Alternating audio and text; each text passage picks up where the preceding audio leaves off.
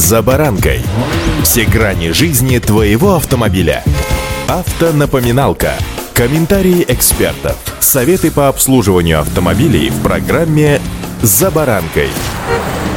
Расположением на первых этажах жилых домов офисов сегодня уже никого не удивишь. А ведь в офисах работают люди, у которых так же, как и у нас с вами, есть автомобили, которые также где-то должны стоять, пока хозяева работают. Вот и банальное, но очень распространенное условие начала, так сказать, автомобильных войн, которые происходят у нас во дворах. С вами Забаранка Александр Карпов. Здравствуйте.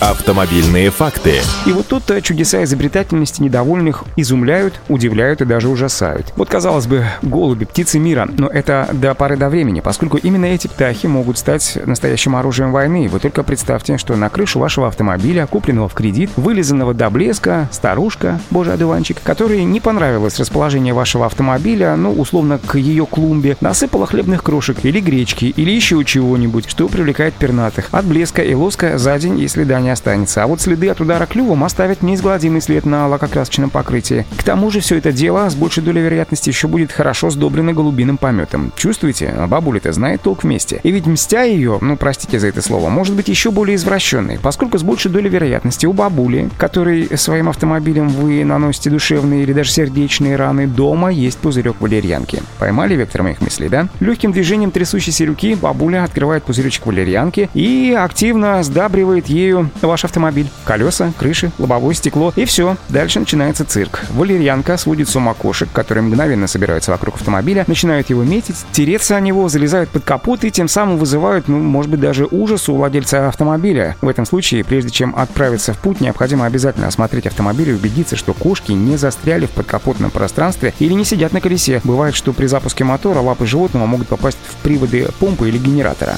Автомобильные факты.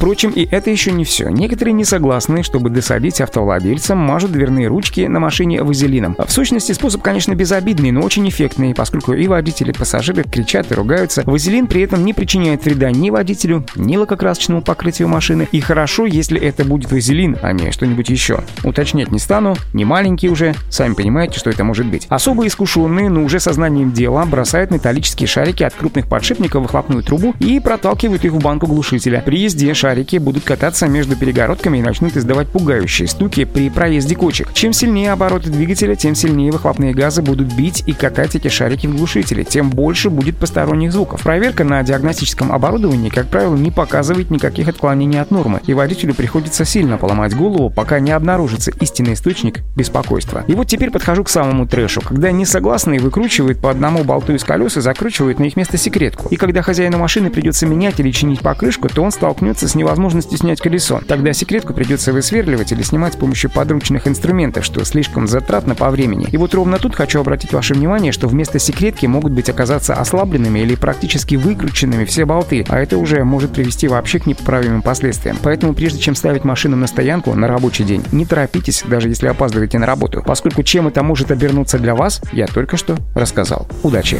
За баранкой!